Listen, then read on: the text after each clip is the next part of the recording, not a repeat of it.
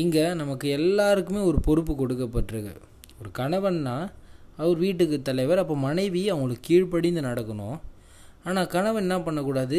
அவங்கள அதிகாரம் செலுத்துகிறவர்களாய் பகைத்துலாம் நடத்தவே கூடாது. வசனம் என்ன சொல்லுது? கணவன் கணவனுக்கு மனைவி கீழ்ப்படியணும். கணவன் என்ன பண்ணால் அன்பு செலுத்தக்கூடியவராக இருக்கணும். அதாவது நமக்கு எல்லாருக்குமே ஒரு பொறுப்பு கொடுக்கப்பட்டிருக்கு. ஒரு நான் ஒரு இடத்துல மேனேஜர்னால் எனக்கு கீழே வேலை செய்கிறவங்கள அந்த வேலைக்குரிய அதிகாரம் எனக்கு கொடுக்கப்பட்டிருக்கு. நான் அவங்கள எப்படியாக நடத்துகிறேன்றதுல தான் இருக்குது என்னை எனக்கு கொடுக்கப்பட்ட அதிகாரத்தில் அவங்கள தாழ்த்தி ஒன்றும் இல்லாமல் நடக்கிறேன்னா நமக்கு தெரியணும். ஏன்னா இந்த வசனம் நமக்கு புரிஞ்சாதான் நம்ம மற்றவங்கள எப்படி நடத்த போகிறோம் மற்றவங்களுக்கு எப்படி நம்ம கீழ்ப்படிந்து இருக்க போகிறோன்றது புரியும். ஏன்னா நமக்கு எல்லாருமே ம தேவனுடைய சாயலில் படைக்கப்பட்டிருக்கோம். நம்ம எல்லாருக்கும் ஒரு ஒரு பொறுப்பு கொடுக்கப்பட்டிருக்கு. நம்ம அது கொடுக்கப்பட்டிருந்தாலும் நம்ம எப்படியாக காரியங்கள் செய்கிறோம்?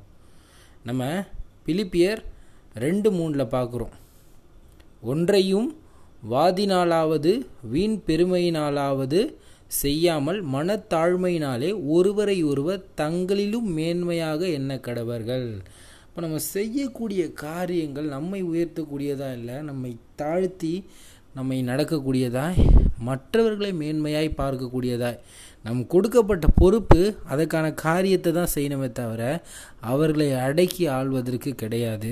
நம்ம எல்லோரும் தேவ சாயலில் இணைக்கப்பட்டிருக்கோம். அப்போ நம்ம என்ன பண்ணணும் ஒருவரை ஒருவர் கீழ்ப்படிந்து நடக்க வேண்டும். ஏன்னா நம்ம எல்லாரையும் தேவன் என்ன பண்ண போகிறாரு நியாயம் தீர்க்க போகிறாரு அப்போது நம்ம நமக்கான பொறுப்பில் எப்படி நடந்தோம்? நம்ம எப்படியாப்பட்ட ஒரு வாழ்க்கையை வாழ்ந்தோன்றது இருக்குது இப்போ நம்ம கிறிஸ்துவுக்குள்ளே நம்ம எப்படியாப்பட்ட ஒரு வாழ்க்கையை வாழணும்? எல்லாருக்குள்ளேயும் ஒருவரை ஒருவர் என்ன பண்ணோம் கீழ்ப்படிந்து நடக்கக்கூடியவங்களாக இருக்க வேண்டும். நம்ம சரியான ஒரு வாழ்க்கையை நம்ம வாழும் பொழுது நம்முடைய வாழ்க்கை தேவனுடைய நாமம் மகிமைப்பட ஒரு உண்மையான ஒரு வாழ்க்கையாக இருக்கும். அப்போது உங்கள் வாழ்க்கை வேத வார்த்தையின்படி வாழக்கூடிய ஒரு வாழ்க்கையாக இருக்குமா? நம்ம எல்லாரும் ஒன்று யாரும் இங்கே ஒரு வேற்றுமை தாழ்வே கிடையாது. எல்லாரும் நம்ம எப்படியாப்பட்டவங்களாக இருக்கணும்? தேவ பயத்தோட கீழ்ப்படிந்து நடக்கக்கூடியவங்களாக இருக்க வேண்டும்.